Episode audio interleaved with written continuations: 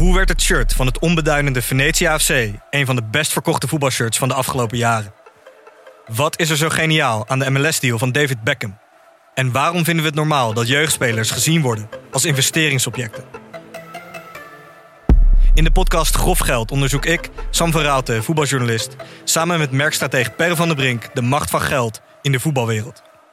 Wat gaat er schuil achter de wereld van sport en glamour? En wie profiteert er? Luister naar Grof Geld en hoor hoe de Skybox de staantribune beïnvloedt. Op een dag ontdekte ik Villa Betty. Het grootste en het duurste huis van Amsterdam. Ik had het jarenlang over het hoofd gezien. Maar mijn buurman Kees niet. Hij ziet hoe zijn buurvrouw Betty op haar honderdste uit de villa wordt gezet. En al haar spullen op een openbare veiling worden verkocht. Wie heeft haar dit aangedaan? Ik ben Floor Doppen en in mijn podcast Villa Betty ga ik op zoek naar Betty's erfenis. Luister nu in je favoriete podcast-app.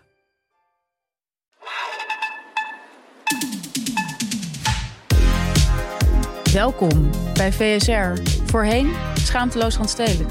De podcast over alles dat je wel bent, maar niet wil zijn. Mijn naam is Dortje Smithuizen. Tegenover mij zit Perre van den Brink. En zoals iedere week houden wij onze luisteraar een spiegel voor en onderzoeken de paradoxale relaties met de systemen om ons heen. We weten allemaal dat er niets van klopt, het modesysteem. En nu zelfs Patagonia van zijn voetstuk lijkt te zijn gevallen, is het urgenter dan ooit om ons af te vragen: wat is er nou precies aan de hand? Hoe komt dat? En wat zijn de interessante initiatieven om het systeem te veranderen? Ja, welkom weer bij een spreekbeurt van Een spreekbeurt. Ja. Een excuus om 50 minuten lang ongegeneerd over fashion te gaan praten. Ik heb er heel erg veel zin in. Heel fijn. Het is echt hoe jij die afleveringen voorbereidt. Ik zei net al, het is zo jammer dat mensen dat niet zien. We moeten Ja. daar eigenlijk kijken of we dat daar toch op de socials of zo Dat iets mee kunnen. Ja. nou ja, maar dat verdien jij ook. Ja, dank. maar eerst, De actualiteiten.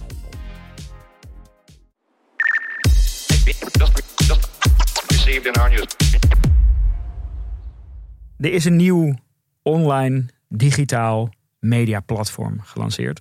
Vertel. Byline heet het. Byline. Byline. En het is echt, ik vind het echt heel leuk. Het ziet er ook waanzinnig mooi uit. Je hebt het er de hele tijd over. Ik heb het er veel over inderdaad. Ik vind het inspirerend. Eh, een oud collega van me van, eh, van Vice New York, die, eh, die zit in een advisory board. Die vertelde me er ook over. En ja, ik vind het echt tof. Het is, het is ehm, opgericht door ehm, twee mensen die achter de Drunken Canal zitten.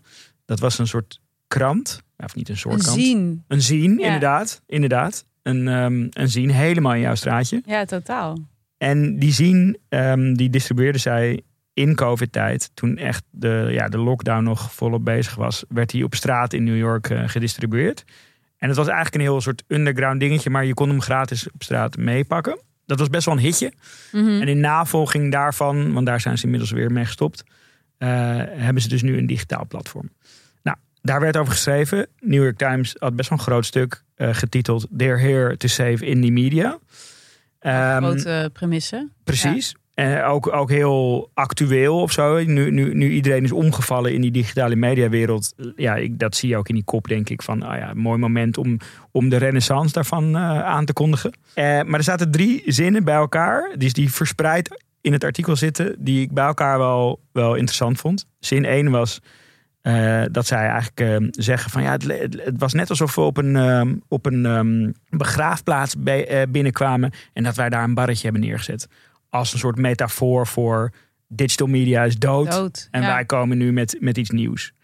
Vervolgens was er een andere zin ergens anders in het artikel. Daar, daar, waarin eh, op een bloemlezingachtige manier beschreven werd hoe een van die oprichters eraan kwam. Mhm. Wearing an emerald maxi dress and nude Gucci slides. Zegt ze, banner ads, daar doen we niet aan. Die zijn fucking lelijk. En ik wil een hele mooie, fijne website maken. Mhm. En dan de laatste zin die het geheel aan elkaar knoopt. For now, contributors to Byline will be unpaid. Ja. Dus oké, er is een soort enorme business opportunity. Ze hebben wel al Gucci-lovers aan, dus schijnbaar is er iets van eh, geld. Ze doen niet aan banner ads, want die zijn te lelijk. Ja. Maar de mensen die de content maken, die worden niet betaald. ja, dan heb je ook geen banner ads nodig. Nee, dat is waar. Maar wat vind jij hier? Ja, wat ik vind jij dit gewoon ehm, ja, soort typisch of zo, weet je. Van, ik, vond, ik, ik vind dat ook best wel arrogant. Maar dat vind je het een soort van twee rijke meiden die komen een soort van de, een, een tripje maken in de onafhankelijke mediawereld. Ja, en, en, en, en je, je voelt je te goed om een valide businessmodel te introduceren.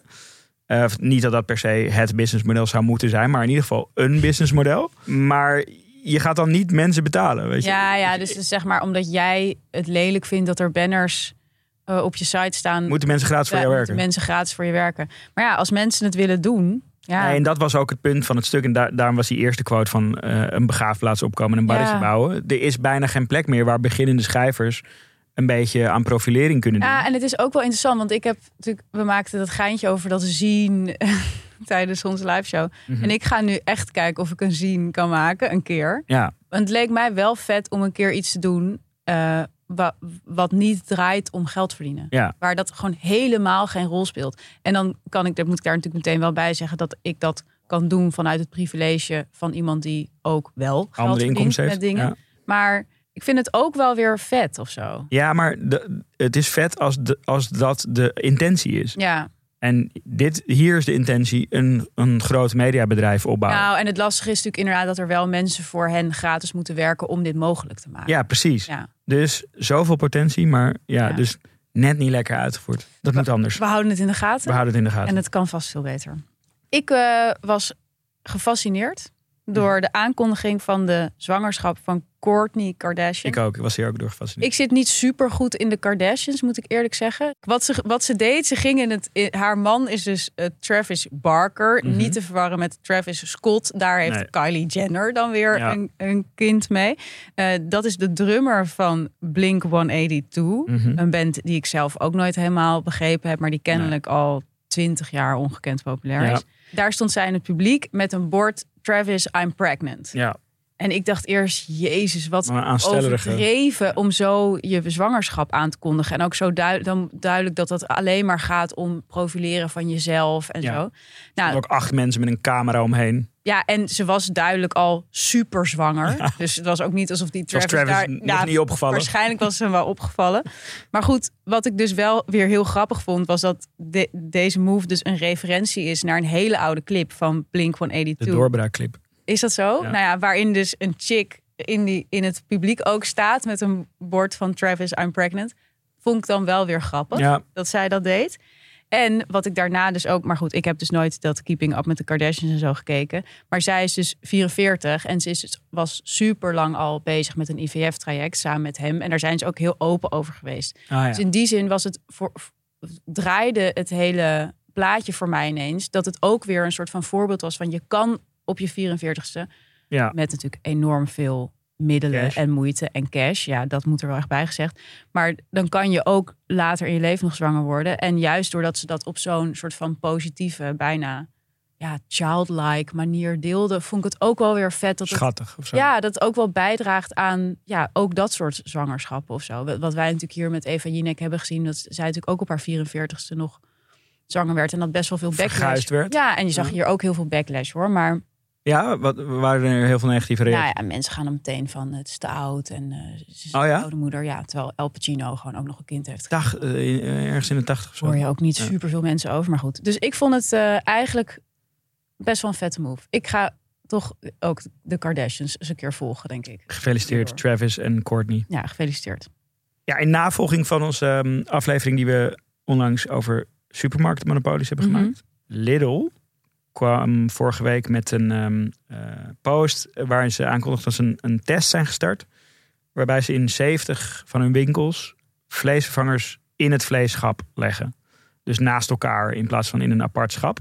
Bij die post had ook een foto van het schap. En daar zag je ook dat die pricing ja, eigenlijk meer eh, true price was. Dus dat het vlees duurder was dan de Ja, vleesvervanger. Ja, ik vond dat een eh, klein stapje. Maar ik vond het wel een moedige stap ook. ja. Eh, er zat ook eh, nou, 200 à 300 comments onder van boze boomers die vonden dat hun vlees werd, werd afgepakt. Ja. Dus er kwam veel backlash. Dus ik vond het toch wel gewoon mooi dat zij ja, gewoon die stap zetten en het ja, gewoon, gewoon voorwaarts denken. Ik vind het ook heel vet dat ze in die post gewoon refereren aan de eiwittransitie en Ja. doelen voor 2030. Dat ze gewoon hun consumenten ook serieus nemen. Ja, ja en, het, en zichzelf ook accountable maken. Heel goed. Eh, dus ik vond dat ehm, noemenswaardig en eh, Go, go. Pluimwaardig. Ja, super. Wat niet super is, is de nieuwe CEO van Shell. Ja, mooi bruggetje. Ja, Shell heeft een nieuwe CEO. Mhm. Die man heet Wael Sawan. En eh, die deed een speech ehm, om eh, zijn aanstelling als CEO te bekrachtigen. Mhm. En daarin gebruikte hij een opvallend woord. Hij zei namelijk dat hij ruthless ging zijn in zijn pursuit of higher returns for shareholders. Ehm, Ongelooflijk. echt bizar. Crimineel zou ik het willen noemen. Mhm. Ehm, en dan denk je, ja, oké, ik denk niet dat dat een niet bewust gekozen woord is, maar wat dat nog meer bewijst is dat zijn CFO in, in, de, in dezelfde eerste speech ook het woord ruthless in de mond nam. Ja, en denk je niet dat zo'n CEO CEO van Shell, en zeker een nieuwe, echt over elk woord Natuurlijk. uitspreekt, honderd Daar- uur daar zijn nagedacht. Ja. 100 miljoen Er PR-medewerkers. Heel McKinsey-bureau is, is daarop aangesteld. Maar, maar dat, dat is dus het krankzinnige. Dat, Ja. dat al die mensen dus gewoon medeplichtig zijn aan, aan... Dit woord zegt zoveel, weet je. Ruthless zijn. Terwijl, kijk even wa- wa- wat de staat van de wereld is. Weet je. Ik ben dus vorige week eh, naar in, in eh, voorbereiding op onze demonstratiedag ben ik naar zo'n informatieavond van Extinction Rebellion geweest. Oké. Ja, en dat was echt. En daar leerde ik dus, nou, het is echt verschrikkelijk, te verschrikkelijk om te vertellen, in, ook zeker in dit licht, maar dat dus inmiddels mensen in India zo eh, gewoon doodgaan van hitte. Ja, Dus dat je lichaam niet meer kan koelen en dat je daardoor gewoon sterft. nou exact. En, da, en, en, da, en deze persoon Die zegt dus gewoon... ruthless. ruthless. Ja, het is echt. Ja, ja. Dit is gewoon crimineel. Deze man moet gewoon voor de rechter komen en in de gevangenis gaan. des te meer motivatie om met ons mee te gaan. Om te gaan demonstreren bij Tata Steel komende zaterdag. Precies. We gaan ruthless demonstreren. Ja. In de support demonstratie, dat wel. Maar we- Ruthless Light. Wel ruthless light. Ja. Eh, we gaan met een bus die om tien uur vertrekt. Meer informatie in onze Ja, Telegram Je app. kan je, je kan je aanmelden voor onze Telegram eh, groep eh, via de show notes. Kom mee. Het wordt leuk. Ja. En belangrijk ook. Nou, voordat jij losbarst met je spreekbeurt... gaan we nog even naar de eerste sponsor van deze is toch aflevering. een bodempje leggen. Ja, absoluut.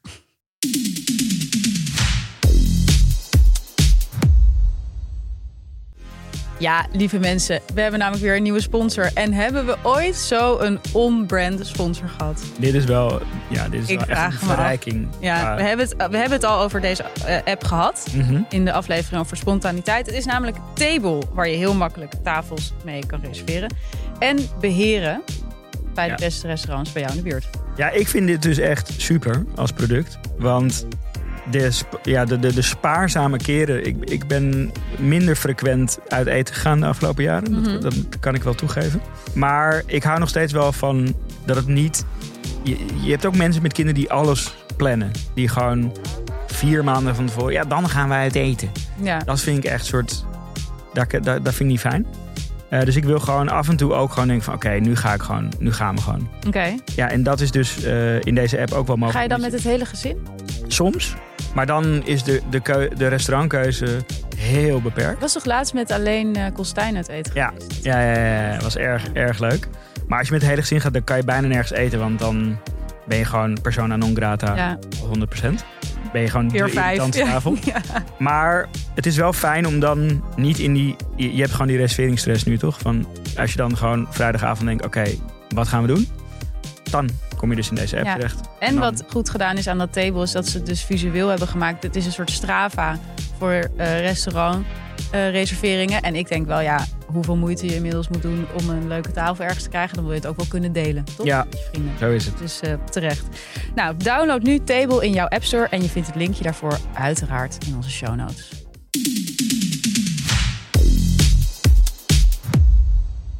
Oké, we gaan het over fashion hebben. Eindelijk, Perre. Eindelijk een aflevering over fashion. Helemaal veilig in mijn Ik comfortzone. moet wel zeggen, ik weet nog toen ik bij NRC werkte, waren er altijd mensen die baalden als ze tegenover de moderedacteur zaten. Oh ja? Want dan kreeg je heel veel druk om je goed te kleden. Oh ja? Ik heb dat een beetje met jou. Ja? Ja, ik heb wel, als ik de dagen dat wij hier zitten, zie ik er wel echt veel beter uit. Zegt ook En is dat vervelend? ik er normaal uitzie misschien. Nee, het is wel goed. Het houdt je scherp. Ja, precies. Maar ook nu we samen op kantoor zitten, merk ik van. Ja, Het is niet zoals in mijn oude kantoor, zat ik gewoon in een joggingbroek. maar dat kan, dat mag gewoon hoor.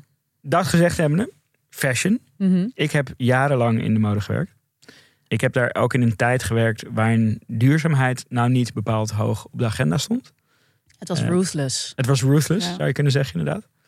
Ik werkte bij eh, denim merken, eh, zoals Diesel en Levi's. Geweldig, diesel. Toen ik daar in die industrie werkte, toen ja, was de eerste absolute babystapjes in richting duurzaamheid werden gezet. Eh, dat was vooral ook voor denim heel belangrijk, want daar wordt ongelooflijk veel water verspild. Water. Hoeveel is het ook weer? Liter Ik per... weet het niet precies wat. Ja, nee, nee, nee, echt. Nee, iets van 30.000 1000 liter of zo? Ja. Ja, echt zieke hoeveelheden. Ehm, dus daar, daar werden de eerste stapjes toe, toe gezet. Maar ik heb toen ja, wel echt die, kant, die, die, die, die, die achterkant van die industrie eh, gezien. En eh, ja, ook gezien hoe dat systeem in elkaar zat. Ik heb het even opgezocht, het is 7000 liter. ja, voor Ja. één broek. Hè? Mhm. Goed. Vervolgens heb ik, nadat ik dat gedaan heb, was mijn liefde voor het syst- modesysteem bekoeld. Maar ik vond het nog steeds heel tof. Eh, dus toen heb ik samen met eh, onze vriend van de show, Freddy, eh, een menswear label opgezet. Echt leuk. Was echt ook verschrikkelijk leuk. Maar bij jou denk ik ook altijd, wanneer heb je dit allemaal gedaan? Ja, dit was eh 2013. Ja, gewoon Ja. Naast Vice deed ik dit. Ja, ja, ja, een soort passieproject. Ja, ja, ja, ja. echt, eh echt s'avonds. En ik nam dan, eh, als ik eh, naar, naar het buitenland moest voor, ja, weet ik veel, beurzen of productietripjes, nam ik gewoon vrij. En, maar dat, dat, dat label hebben we uiteindelijk, denk ik, vier jaar gedaan of zo. Ging best oké. Maar we zijn er op een gegeven moment mee gestopt. En ehm, ja, de, de, de reden dat wij eigenlijk stopten, het was niet dat het, weet ik veel, failliet ging of dat, het, dat er niet potentie in zat. Maar omdat we eigenlijk gewoon dachten van ja, dit, dit, dit is gewoon pervers aan het worden. Mhm. Het systeem klopt zo erg niet. Ja, Eh, en we kunnen dit ook niet. Ja, we, we worden gewoon opgeslokt in dat systeem. Ik dacht, laat ik beginnen met een beetje uitleggen hoe dat dan ging. En dan kunnen we daarna gaan kijken van oké, wa- wat hoe zijn nu de- verder? ja, precies. Hoe nu verder, inderdaad. Nou, wij begonnen dus met klooien. Dus we gingen gewoon t-shirts uit elkaar halen. Kijken hoe het werkt. We hadden ook niet per se een soort technische opleiding daarvoor. En toen hebben we een, een, een collectie gemaakt van zes stuks. eh, die, die, die ongeveer tegen kostprijs verkocht werden. Dat deden we ook echt veel te pretentieus. In ons eigen atelier kon je dan naartoe komen. We hadden een website, maar daar stond niet op hoe, hoe, hoeveel het kostte. Dat vind ik altijd zo intimiderend. Ja, dat hadden we toen ook. Wij dachten dat dat vet was. Ja. We hadden dat als Het soort is gewoon doodeng. ja, Ja. er kwam ook bijna niemand eh, op af. En, en ehm degene die, die dan kwam, die waren ook zo geïntimideerd tijdens dat bezoek dat ze. Lijkt me ook echt heel erg raar. Dan sta je daar met jou en Fred. Ja. En dan kan je het is gewoon al heel passen. ongemakkelijk. Er is ook geen paskamer in dat atelier. er zitten ook gewoon mensen te werken. We deelden dat atelier met anderen. Super ongemakkelijk. Eh, dus het was Wat raar dat het niet een groot succes is geworden. Ja, nou ja, het was, het- uiteindelijk hebben we het, hebben we het dus wel eh, een beetje uitgebreid. Want we Mm. begonnen dus op die manier dus echt zo hand, alles handgemaakt. Ehm, ja, en eh, eh, veel te duur qua, qua productiekosten. Dus er zat ook bijna geen, geen winst op. Onze stoffen haalden we dan in Parijs. Daar heb je zo'n hele grote stoffenbeurs, Prem- Première. Eh, en daar gingen we dan gewoon een beetje langs die stands van stoffenfabrikanten uit Japan. En zo we hadden natuurlijk een smaak die veel te veel, echt ver boven ons budget eigenlijk ging.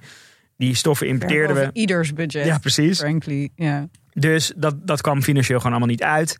En toen dachten we, oké, we moeten dit of professioneel aanpakken of gewoon niet doen. Nou, toen dachten we, we gaan even kijken of we het professioneler kunnen maken. Toen hebben we een klein investeringje opgehaald. En toen zijn we het eh, professioneler gaan neerzetten. Toen zijn we naar Portugal gegaan. Ehm, en hebben eh, een paar fabrieken gevonden die met ons wilden werken. Dat was sowieso een enorm gedoe, omdat niemand heeft zin in twee van die gasten die hele kleine oplages komen Nee. doen. En je moet echt een beetje slijmen en, eh, om, om, om dan binnen te komen. Nou, dat, dat, dat lukte. Eh, wij wilden dat per se in Portugal doen, omdat de reputaties van landen buiten Europa, ehm, eh, China, Bangladesh, Ja. Turkije, vrij mediocre zijn. Ja, nee, Philippa K., waar ik vroeger werkte, die deden ook bijna alles in Portugal. Ja, ja dus dat had, dat had qua reputatie de be- het beste imago. En het was ook op zich gewoon redelijk dichtbij. Dus het scheelde Mhm. ook qua, qua reizen. We lanceerden in 2017, verherlanceerden eigenlijk op een professionele manier. Toen kregen we best wel veel persaandacht. En ehm, eh, toen hadden we ook een paar celebrities die kleding van ons gingen dragen. Zoals Young Thug, Young Thug. toch niet de minste. Eh, die droeg Ik heb toen- geen idee wie dat is. Ken je Young Thug niet? Nee. Nee? Oké. Ja, Young Thug is wel een vrij beroemde rapper. Oké. Eh, maar die had een trui van ons aan in, in, ehm, tijdens een concert in Londen. En Paul Smith, die, die Ken ik ontwerper, wel. ook. Ken ik wel. Ja? Ja. Nou, die hadden, die hadden dingen van ons aan. Dus dat, dat kwam een beetje tractie. We, hadden allemaal best wel high-end winkels waar het verkocht werd. Ehm, en nou, so far so good. En toen ontstond er eigenlijk een patroon. Ieder seizoen moesten wij natuurlijk terug naar die fabrieken om, om weer een nieuwe collectie te maken. Want dat doe je, want je Mhm. gaat mee in dat seizoenending van Ja. spring, summer, fall, winter. En ieder seizoen was hetzelfde liedje. Ze Zeiden nee jongens, we stoppen ermee. Zeiden, ah, kunnen we niet nog gewoon doorgaan? Want ze vonden jullie te klein. Jullie Ze zijn te klein, ja. jullie willen te moeilijke dingen. Dit komt niet uit voor ons. Nou, we kunnen wel doorgaan, maar dan moeten jullie de orde verdubbelen. Mhm. Hij zei, nou, de orde verdubbelen, dat gaat niet. Want dan gaan wij allemaal kleding produceren die we niet kunnen verkopen. Want dat komt niet uit met onze projecties. Ja, dan eh, moet je een andere fabriek zoeken. Eindstand, je gaat dat toch doen. Eh, want anders kan je gewoon Ja, anders inpakken. kan je opdoeken. Ja, je kan, er is ook geen alternatief. Vervolgens heb je de, aan de andere kant die winkeliers die jouw spullen verkopen. Die eh, willen eigenlijk dat alles wordt verkocht, of zoveel mogelijk wordt verkocht, voordat het de sale in gaat. Want het werd verkocht bij verschillende winkels. Ja, we verkochten het zelf. Nou, dan zijn je marges ook veel hoger. Mhm. Maar je, je hebt ook in, de, in het modesysteem de validatie nodig van die winkels. Ja. Omdat dat een, eigenlijk, dat helpt je positionering, zeg maar. Ja, dat weet ik ook nog wel van bij Philippa K werken. Dat dat heel ongemakkelijk was. Dat er ook de Bijkorf verkocht ook veel Philippa K. En dat dan daar vaak de sale al begonnen was. Ja. En dat dan mensen bij ons Ja. kwamen passen. En dan gingen ze daarna naar de Bijkorf. Ja, nee, precies. Dus, dus je wilt eigenlijk van in de mode, dat is een groot probleem. 40% van de producten wordt maar voor de normale Mm. prijs verkocht. Eh 30% wordt met korting verkocht. En 30% wordt gewoon niet, verkocht. En ja, die weet niet precies wat ermee gebeurt, maar vaak dus Ja. vernietigd. Eh, dus je moet eigenlijk in die 40% die je full price verkoopt, daar, daar moet je eigenlijk alle kosten uithalen. Dus dat begint af en dat, dat, dat, klopt al, eh, dat klopt al niet. Die winkeliers daarom, die klaagden dan van ja, het gaat niet goed genoeg, want het, het ga- er wordt niet genoeg voor- de sale verkocht. Kan je niet iets doen met, met, eh, met, met het design? Kun je niet de, de logo's groter maken of zo, weet je? Mhm. Het was ook in de tijd dat die street fashion steeds meer logo georiënteerd begon te worden. Dus zodoende ga je eigenlijk, drijf je steeds meer af van wat je eigenlijk Mm. wilde maken. Ja. Want je, je, je gaat en die fabriek en die winkelier eh pleasen. Ehm, dus dat, je staat continu enorm onder druk. En dus ga je dus doen wat ze van je vragen. Nou, en toen een paar seizoenen later, toen keken wij elkaar aan van ja, zou jij deze kleding überhaupt nog dragen? Ja, ja, ja. Wat toch wel een soort basis is voor als je met z'n tweeën een Ja. modelabel hebt. En toen zeiden we eigenlijk allebei van, "Mm, nee, niet echt. Eh, en toen was het ook een beetje zo van, oké, kinderen. We deden, Fred deed het naast de jeugd tegenwoordig. Ik naast Vice destijds. Mhm. Misschien moeten we dit gewoon niet meer doen. ja. Toen dachten we van, het is ook wel mooi dat je gewoon stopt. En dat, je het niet, dat het niet failliet gaat. Weet ik wat. Je kapt er gewoon mee. Nou, en uiteindelijk, het allerlaatste ding wat wij gedaan hebben... eh, was alles inladen in een auto. En heel veel kleding in verpakking bij, de, bij het leger des heils gebracht. Sick. Dus we lopen gewoon nu nog steeds misschien hele Ja. dakloze Ja. outfit. Ja, precies. precies. Maar goed, dat voelde ook wel als zo'n soort... Ja, de, Maar ja, het is natuurlijk wel een soort, het is een soort, een soort van moderne tragedie of zo. Het Ja. zijn gewoon twee creatieve jongens die denken: we gaan iets vets doen, we gaan iets nieuws doen, we hebben er zin in. En die komen eigenlijk terecht in ja, het soort van doodgeproduceerde kapitalistisch systeem, wat nu mode is ja, voor heel veel mensen. En ik, ik, ik weet niet, want hoe lang is dit nou geleden? Zes jaar geleden. dat we stopten was volgens mij 2018 of zo. Oké, dus vijf jaar ja, geleden. Ja. Ja, want dat is, ik weet nog dat in die tijd ging ook Forever 21 dan bijvoorbeeld failliet. Mhm. Dat was volgens mij ook 2018. En ik weet nog wel dat toen het idee was dat soort van het, het einde was van de fast fashion of zo. Want ik, ik, ik Little did we know. ja, want ik, ik werkte toen nog bij NRC en dan, dat was tegenover die Ja, ja, ja, eh. Forever 21 en er was ook heel vaak fik en zo, omdat ik al die, al die super synthetische spullen denk ik dan weer in de hens waren gevlogen. Ja? dus dat was een soort heel symbolisch moment. Maar kijk, wat jij nu allemaal beschrijft, dat is echt inderdaad de klassieke fast fashion. Dus zo van eh, de, de- inderdaad die seizoenen die zich elkaar snel moeten opvolgen, die sale die de hele tijd maar eerder begint om weer meer producten te verkopen. Maar eigenlijk is waar ik me nog meer zorgen over maak, is die ultra fast fashion. En dat is eigenlijk die, dat systeem wat eigenlijk daarna is gekomen, die eigenlijk helemaal niks meer met winkels of collecties Nee, of dat is te gewoon- maken heeft. Je hebt een verschil tussen mode en textiel. En dat Ja. is gewoon. Dat, bijna, je staat niet eens. Het is meer data. Dus, Nou, precies, want dat is wat je nu de laatste tijd ziet opkomen met, met eh, die merken zoals Shine en Mhm.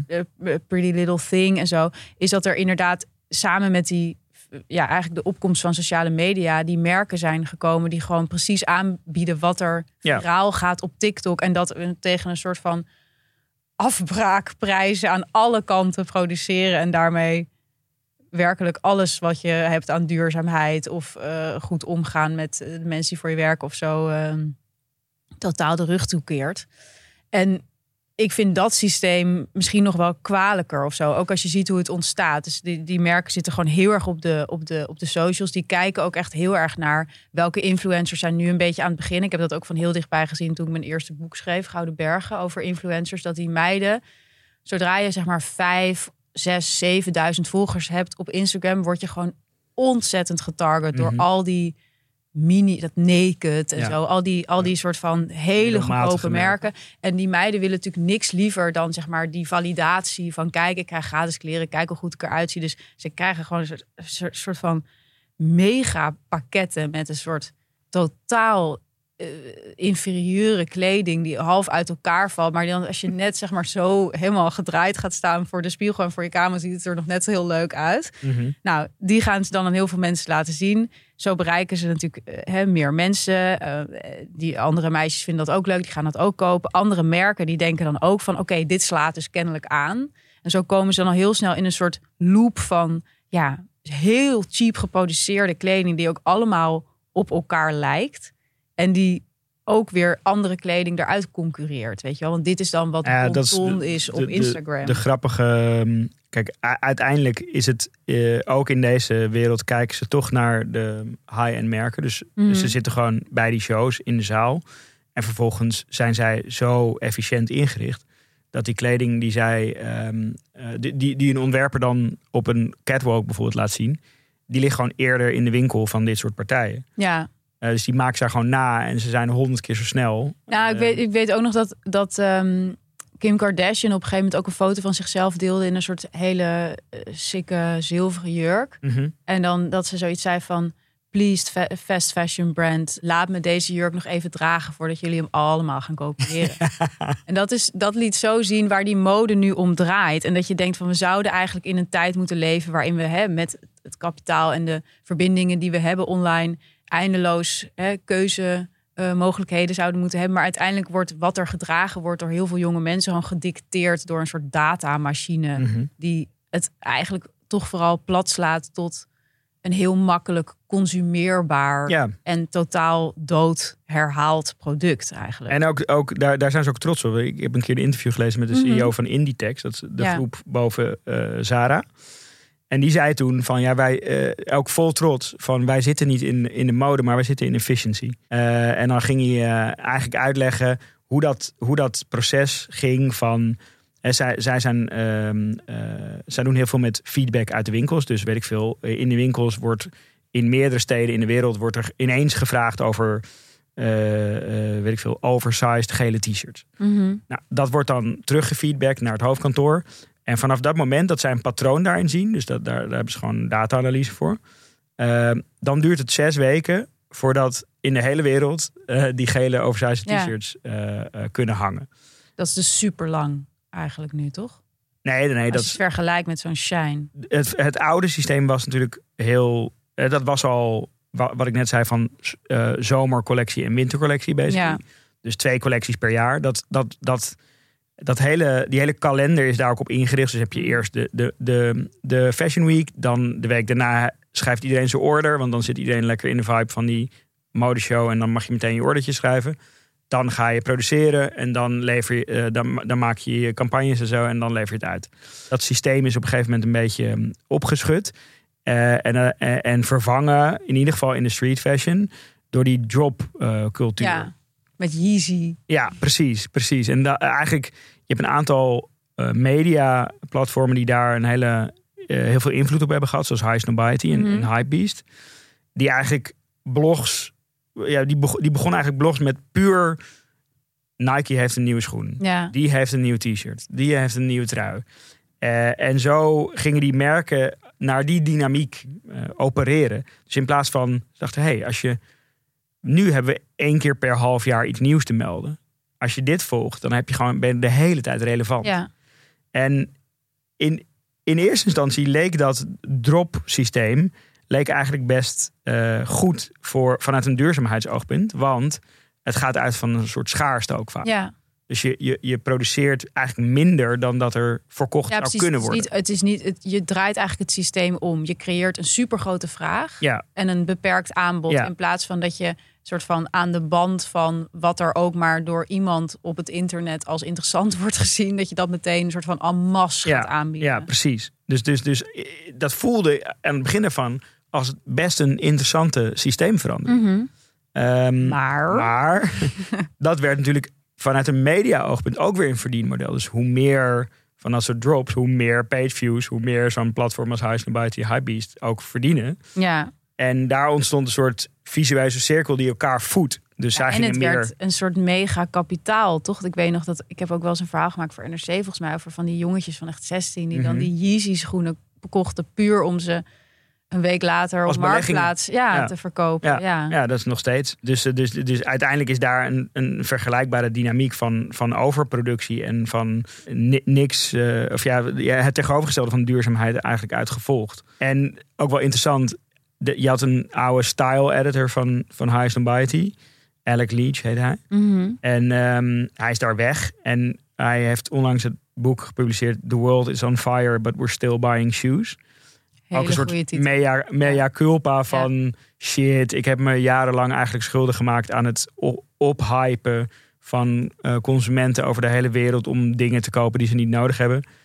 Nu ga ik eigenlijk een pleidooi maken eh, voor een gezondere relatie eh, ten aanzien van het kopen van, ehm, van, eh, van kleding. En hij legt dan in dat boekje, het is eigenlijk een soort manifest het eigenlijk. ziet wat er heel mooi uit. Ja, het is, het is gewoon heel simpel uitgelegd van ho- hoe dat systeem nou in elkaar zit. En, en wat, wat er gewoon niet klopt. En bijvoorbeeld ding, kleine dingetjes als dat dat made-in label. Dat, dat, ook, dat gaat eigenlijk vooral ook om waar de laatste handeling heeft Ja, ja, plaatsgevonden. Dus je kan zeggen made in Portugal. Als het, als alles in Bangladesh. stiksel, Ja, precies. Eh, en, waar, eh, en dan moet je het dus verschepen van Bangladesh naar Portugal. En dan kan je alsnog Ja. Made in Europe erop zetten, zullen we maar zeggen. Eh, nou, gewoon dat legt hij eigenlijk ehm, in, in dat boekje uit. Maar wat dat boekje in mijn ogen dan wel weer fout doet, is dat het een pleidooi maakt voor de macht van de, van de consument. Dus het Mm. zegt wel tegen jou van, kijk, dit is het systeem. Jij, dit is, jij bent jij doet hier aan mee. Ja, Jij, jij koopt al deze dingen en eh, jij kunt het dus ook veranderen. En dat Ja. is natuurlijk voor een deel is dat Ja. natuurlijk ook zo, want je bepaalt uiteindelijk soort van zelf wat je koopt. Maar als je het over systeemveranderingen, hebt, je gaat natuurlijk nooit het. De consument is niet ehm, de ehm, grootste stem in dit ding, weet je? Nee, en het is ook altijd natuurlijk wel heel makkelijk om dan te wijzen naar jongeren of zo die bij Primark shoppen. En misschien hebben die helemaal geen geld voor iets anders. Weet je wel? Het is een soort van ah, waar, waar het wordt aangeboden gaat de vraag ontstaan. Weet je? Ja, en dat is ook wel een, een veelgehoord tegenargument, toch? Mhm. Van, van eh, hè, als je het zegt van ja, maar je kunt toch ook duurzame kleding. Ja, maar dat is niet voor iedere portemonnee Nee. ehm, eh, geschikt. Dat klopt in zekere zin, want het is vaak duurder.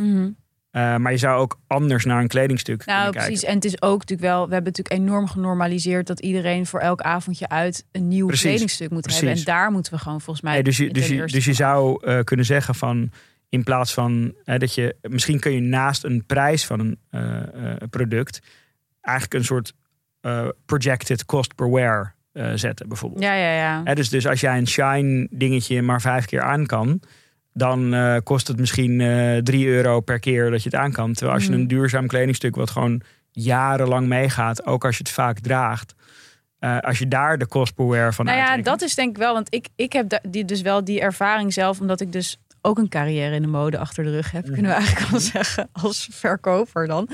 Ehm, en ik werkte dus eerst bij American Apparel. Ja, En dat is een, een winkel waar allerlei dingen misgingen. Maar de, de kleding die daar verkocht werd, was wel duurzaam geproduceerd. een van En- de eerste die daar ook eens Ja, en sweatshop free en zo, dat stond er ook allemaal op. Maar Lokaal. je, me- ja, nou ja, in downtown LA Ja. werd het dan gemaakt. Maar je merkt wel dat mensen daar echt van schrokken hoe duur het dus was. Dus Ja. een t-shirt was dan gewoon 40 euro of zo. En een broek was dan ja, 70 of 80 Ja. euro. En dat vonden mensen echt super duur. Ja, en voor de record, het was dan wel echt een basic t-shirt Ja, zonder print. een wit t-shirt. Ja. en men, ik stond eigenlijk de helft van mijn tijd mensen daar uit te leggen eh, waarom het duur was.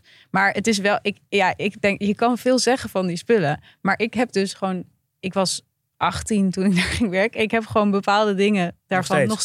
steeds, en nog Ja. steeds aan. Ook bijvoorbeeld die paardrijbroeken die zij maken, die Mhm. rider pants. Mhm. Die heb ik dus al nou, 12 jaar en die heb ik gewoon nog steeds aan. Ja. Dat is echt een goed ding. Bestaat nog steeds het merk.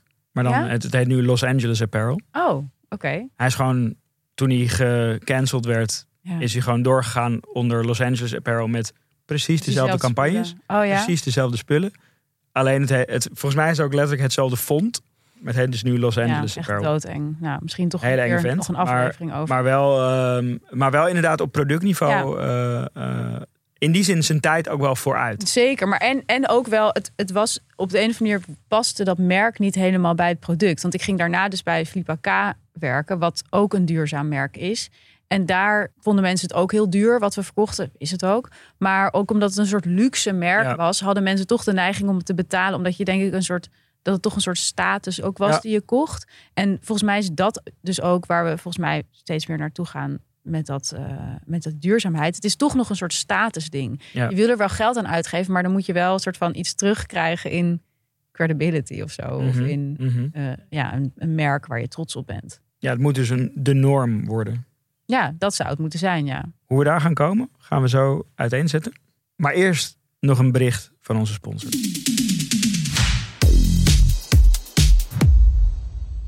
Want ehm, Doortje, jij bent een beetje late to the party. Ja, Ehm, om het in modetermen te houden. ja. Eh, maar inmiddels... eh, Jij hebt al zoveel meegemaakt met je coco en Ja. sushi, dekbed, we eh, bloeien, huilende avonden, kinderen. huilende ja. kinderen. ja, ik heb ook eindelijk eh, de moeite genomen om het coco en shishi dekbed op mijn bed te leggen. Ik was sowieso, ik moet zeggen dat we mochten allebei een kleur kiezen. Ja. En eh, ik, wat ik net al vertelde, ik heb een licht eh, minderwaardigheidscomplex richting jou als het gaat om modieuze keuzes. Dus ik was blij verrast om erachter te komen dat we dezelfde kleur Ja. gekozen. Hoe heet die ook weer? Iets van sky blue of zo? Ja, ik... Een soort het staalblauwe kleur. Het is voor mij de eerste keer dat ik een niet-wit bed heb sowieso. Oh ja? Best leuk. Ja. Ja, best leuk. Ja. En nou ja, ik kan niet anders zeggen. Het is heel zacht. Het is topzacht. Het is ongekend. En het wordt ook zachter. In plaats van... Ja, jij weet dit al, omdat je het al zo vaak gewassen hebt. Ja. nee, maar het is... eh, normaal wordt het dan altijd zo grof, zo'n dekbed. Dat haat ik echt. Oh ja? Dat is sowieso... Ja, ik weet niet. Eh, maar dit wordt dus zachter. Ja, dat is eh, geweldig. En we kunnen ook nog een fikse korting geven met de kortingscode Schaamteloos. Krijg je 25% korting op de hele collectie. Dus ga daarvoor naar coco-shishi.com. En dat is allemaal met een C. En de link vind je uiteraard ook in onze show notes.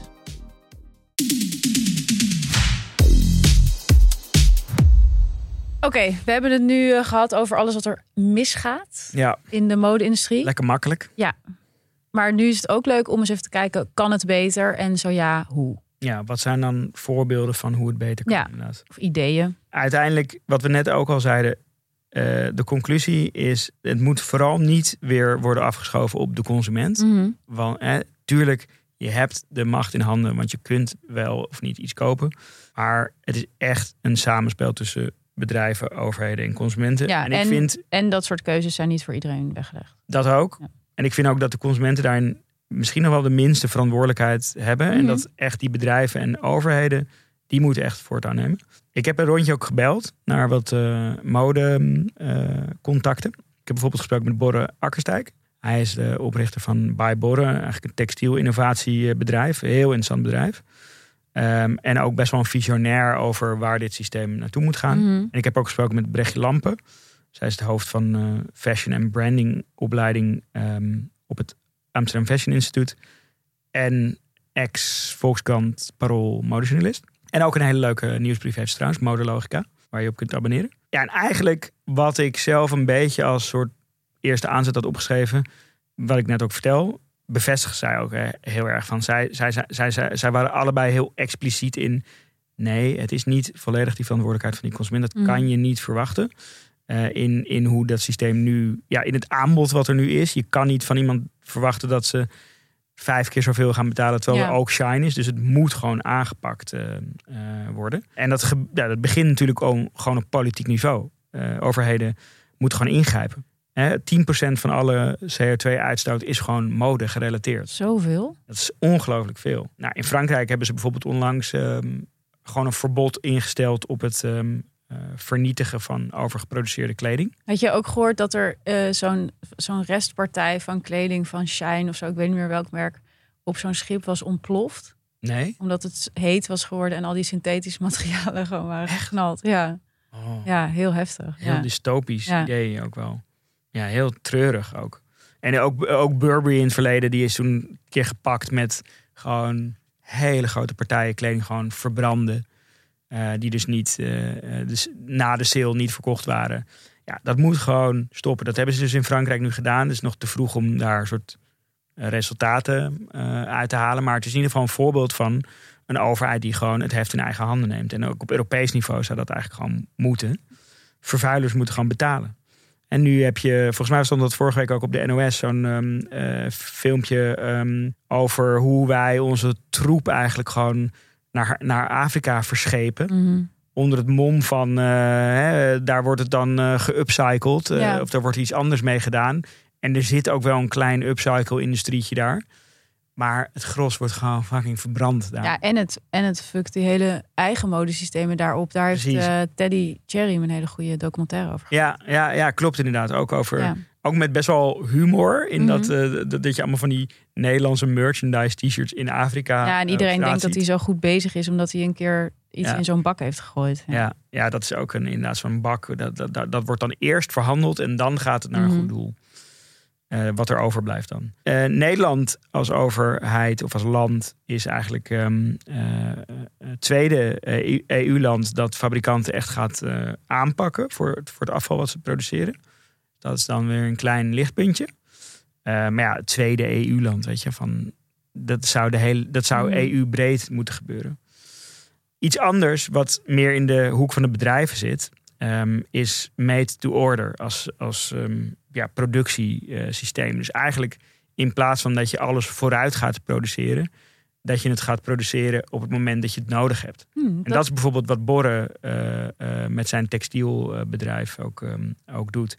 Dat je op een veel efficiëntere en meer soort ja, ready-to-made manier kunt gaan, eh, gaan produceren. Nou, dat is een beetje een soort snijvlak technologie en, en eh, industrie. Het is natuurlijk nu nog duur, want dan alles wat je in één handeling doet versus... voor één iemand gemaakt. Precies, maar als je met technologie dat proces gewoon kunt ehm, eh, efficiënter kunt, kunt inrichten, dan is dat natuurlijk wel een hele interessante manier om, om meer op die manier te gaan ehm, eh, produceren. Ik heb toen ook, toen wij met Tratleen hadden we ook een webstore en dan zag je ook gewoon in die tijd ook al het effect van wat Zalando en zo op mensen heeft. Namelijk dat ze hun huis als een soort paskamer Ja. gebruiken. Ja, Dus gewoon drie maten van iets kopen. Eh, het is toch free shipping. ja. Eh, je past het gewoon en je stuurt het gewoon terug. Wat natuurlijk enorme, op, op jaarbasis enorme uitstoot ehm, is. En overproductie van die kleding die je dan terugstuurt. Omdat heel veel van die merken ook niet opnieuw dat item gaan verkopen, maar gewoon vernietigen. Dus dat hele free shipping idee is sowieso gewoon, ja. daar moeten we ook gewoon mee kappen. Amazon in Amerika, ironisch genoeg, is daarmee aan het experimenteren. Zij, eigenlijk, zij waren eigenlijk de initiator van free shipping ongeveer. Nou ja, maar we- wij zijn bij VSR staan ook open voor eh, Zeker. Nee, aanpassen van je mening en strategie. Nee, en als, als, als, als zij dat doen, is het Ja. natuurlijk wel meteen Heeft heel een veel giga invloed. impact. Ja. Ik, ik stuurde altijd gewoon, maar dat was natuurlijk gewoon een soort geneuzel in de marge wat wij deden. Maar ik stuurde dan altijd gewoon een mailtje van: hey, ik zie dat je twee items van hetzelfde ding hebt eh, besteld. Mhm. Kan ik je helpen met je maat, weet je? Ehm, nou, dat was natuurlijk een houtje touwtje handmatige oplossing, maar dat kun je A automatiseren en B heb je allerlei interessante tech eh, op AR en eh, AI gebied die je dus helpt met je maat. Dus dat je bijvoorbeeld je voeten scant ehm, en dat hij gewoon aangeeft wat je schoenmaat is Hmm. voor dat betreffende merk. En hetzelfde eh, dat je gewoon een t-shirt over jezelf heen kunt eh, eh, ja, laten zien in. ehm, Ja, god, en over een paar jaar wonen we toch met z'n allen in de metaverse. Hebben we eigenlijk die kleren niet eens meer nodig, zit ik nu te denken. nee. Zou ook Ja, een oplossing kunnen zijn. Nou, je hebt natuurlijk ook alweer al- allemaal in- initiatieven die kleding voor in de metaverse Ja, nou ja, dat is maken. super duurzaam. Eh, behalve dat daar ook weer heel veel energie geslurpt Ja, wordt dat zal met wel. al die servers. Maar goed, dit soort dingen, hiervan moeten er gewoon veel meer eh, van komen. En er moet ook een soort industrie standaard komen of zo. Weet je? Mhm. Want dit zijn allemaal gewoon nog hele kleine initiatieven. Maar er moet gewoon, het moet gewoon genormeerd worden dat dat... Ja, ik zou zeggen, het moet verplicht worden voor een webstore om dit soort dingen aan te bieden. Ja, Maar ik denk dat dat toch wel echt vanuit overheidsingrijpen ook zo moet Zeker. gaan. Want ik vind het wel lastige met dit soort... Vind ik ook het lastige bijvoorbeeld aan zo'n site als Vinted. Mhm. Dat profileert zich heel erg als een soort oplossing voor fast fashion. Ja. Terwijl ik het idee heb, en er was ook op een gegeven moment een artikel over in de Volkskrant, dat heel veel mensen ook een soort van hun schuld over hun fast fashion zeg maar afkopen doordat ze zeggen, ja, maar ik verkoop het weer op Vinted. Ja, En dat geld wat ze daar verdienen, geven ze weer uit aan fast fashion, Ja. weet je wel. Dus het is ook een soort, er moeten echt grote maatregelen en waarschijnlijk ook ehm, helemaal businessbreed, zeg maar. Dus over de hele linie in één keer wordt uitgerold. Anders blijft het een beetje inderdaad in de marge. Ja, in de basis is vindt het een heel goed iets. Alleen, er zit natuurlijk venture capital achter. Ehm, en nu gebruikt het eigenlijk dezelfde soort tactieken om de Als hele tijd Shine. meer aan je te Ja. verkopen. Als dat Shine zou, Ja. zou doen, inderdaad. Ehm, dus het hele, dat hele basisprincipe is dan op een gegeven moment niet meer geldig of zo, weet je. Mijn conclusie is niet, het is niet jouw schuld, Mhm. zeg maar, als consument. Eh, zo moet je het ook nooit aan jezelf framen. Het is de schuld van die industrie en de overheid. Eh, Ja. Dus daar ligt ook de, de grootste sleutel in de oplossingen, denk ik. En heb je het idee dat dat aan het veranderen is? Nou, wat, wat, wel, wat ik wel interessant vind aan... Uiteindelijk de mode kijkt nog steeds gewoon naar de high-end Mhm. wereld. Eh, en daar, alles wat daar gebeurt vertaalt zich door naar, naar de onderkant van de keten. En wat je daar de laatste tijd ziet, is dat eh, er was de afgelopen jaren eh, de, de, de, de creatief directeuren van die huizen, dat waren steeds meer gewoon eigenlijk gewoon influencers. Dus, dus je hoeft niet per se eh, ehm, het vak echt te verstaan. Het ging meer om je Instagram following Ja. en of je gewoon slim die drops kon verzinnen Ja. eigenlijk. Daar lijkt nu ineens eh, van, van de ene op de andere dag afscheid van te zijn genomen. En er is een, een, een soort nieuwe golf bezig van nieuwe aanstellingen bij al die huizen. Van echt onbekende ontwerpers. Maar wat echt van die vak métier-achtige mensen. Ja, ja, dus eigenlijk weer een beetje weg van het soort van viraal gaan Juist. en, en merken zoals Shine en Ja, zo. en puur Eh, terug naar de, de essentie van, van het vak en van het Mhm. product. Zullen wij daar ook een begin mee maken als Laten we doen. Ja, laten we dat doen. Moet- Iemand moet het doen. Helemaal in de geest van onze nieuwe naam en de bijbehorende ideologie. Hè? Dat we niet weer alleen maar willen kritiseren, maar ook kijken van hoe kunnen we nou stappen maken, hoe kunnen we dingen van. Gaan wij onze eigen kleine, duurzame Huis, modemerk huis lanceren. maken met één product. Ja, we, we willen eigenlijk laten zien van... Hè, als je al deze dingen... Dit, dit, dit was, een lang, het was een lange zit vandaag. Ja. Het spreekbeurt was lang. Als je er nog bij bent, Als je er nog bij bent, bedankt voor het uitzitten van deze Ja. spreekbeurt. Maar we wilden eigenlijk vertalen... Als je al deze dingen door een, door een blender gooit... Hoe ziet dan een productpagina van de toekomst Nou, hoe zou het eruit zien om op een duurzame manier merch te produceren? Hè, bijna elke podcast heeft inmiddels toch zijn eigen merch. Mhm. Wij, eh, wij hebben ons daar lang afzijdig van gehouden, omdat we de merch van podcast vaak heel lelijk vinden. Ja. Maar nu gaan we toch kijken of we A, mooie merch kunnen maken en B, duurzame merch. Ja, ja, en ook vooral hoe, in hoe we het presenteren... een soort schets kunnen geven van... Ja. Dit zou vet zijn als, als meer mensen dit Dus als je onze merch koopt, krijg je niet alleen eh, dat t-shirt. Waarschijnlijk wordt het een t-shirt. Ik dacht Mhm. eerst een trui, maar het is- best wel warm. warm. Ja. Het is warm. Maar je krijgt ook een informatie van hoe het gemaakt is, waarom we bepaalde keuzes hebben gemaakt, eh, waarom het kost wat het kost. Ja. En dan hopen we dat, het alsnog, eh, dat mensen het alsnog willen kopen. Zo is het. Ik ben benieuwd. Daarover volgende week meer. Wij gaan aan de slag. Jij kan weer lekker ontwerpen, Perre. Ja. Oh, heerlijk. Helemaal terug naar, naar het begin. Tot volgende week. Ja.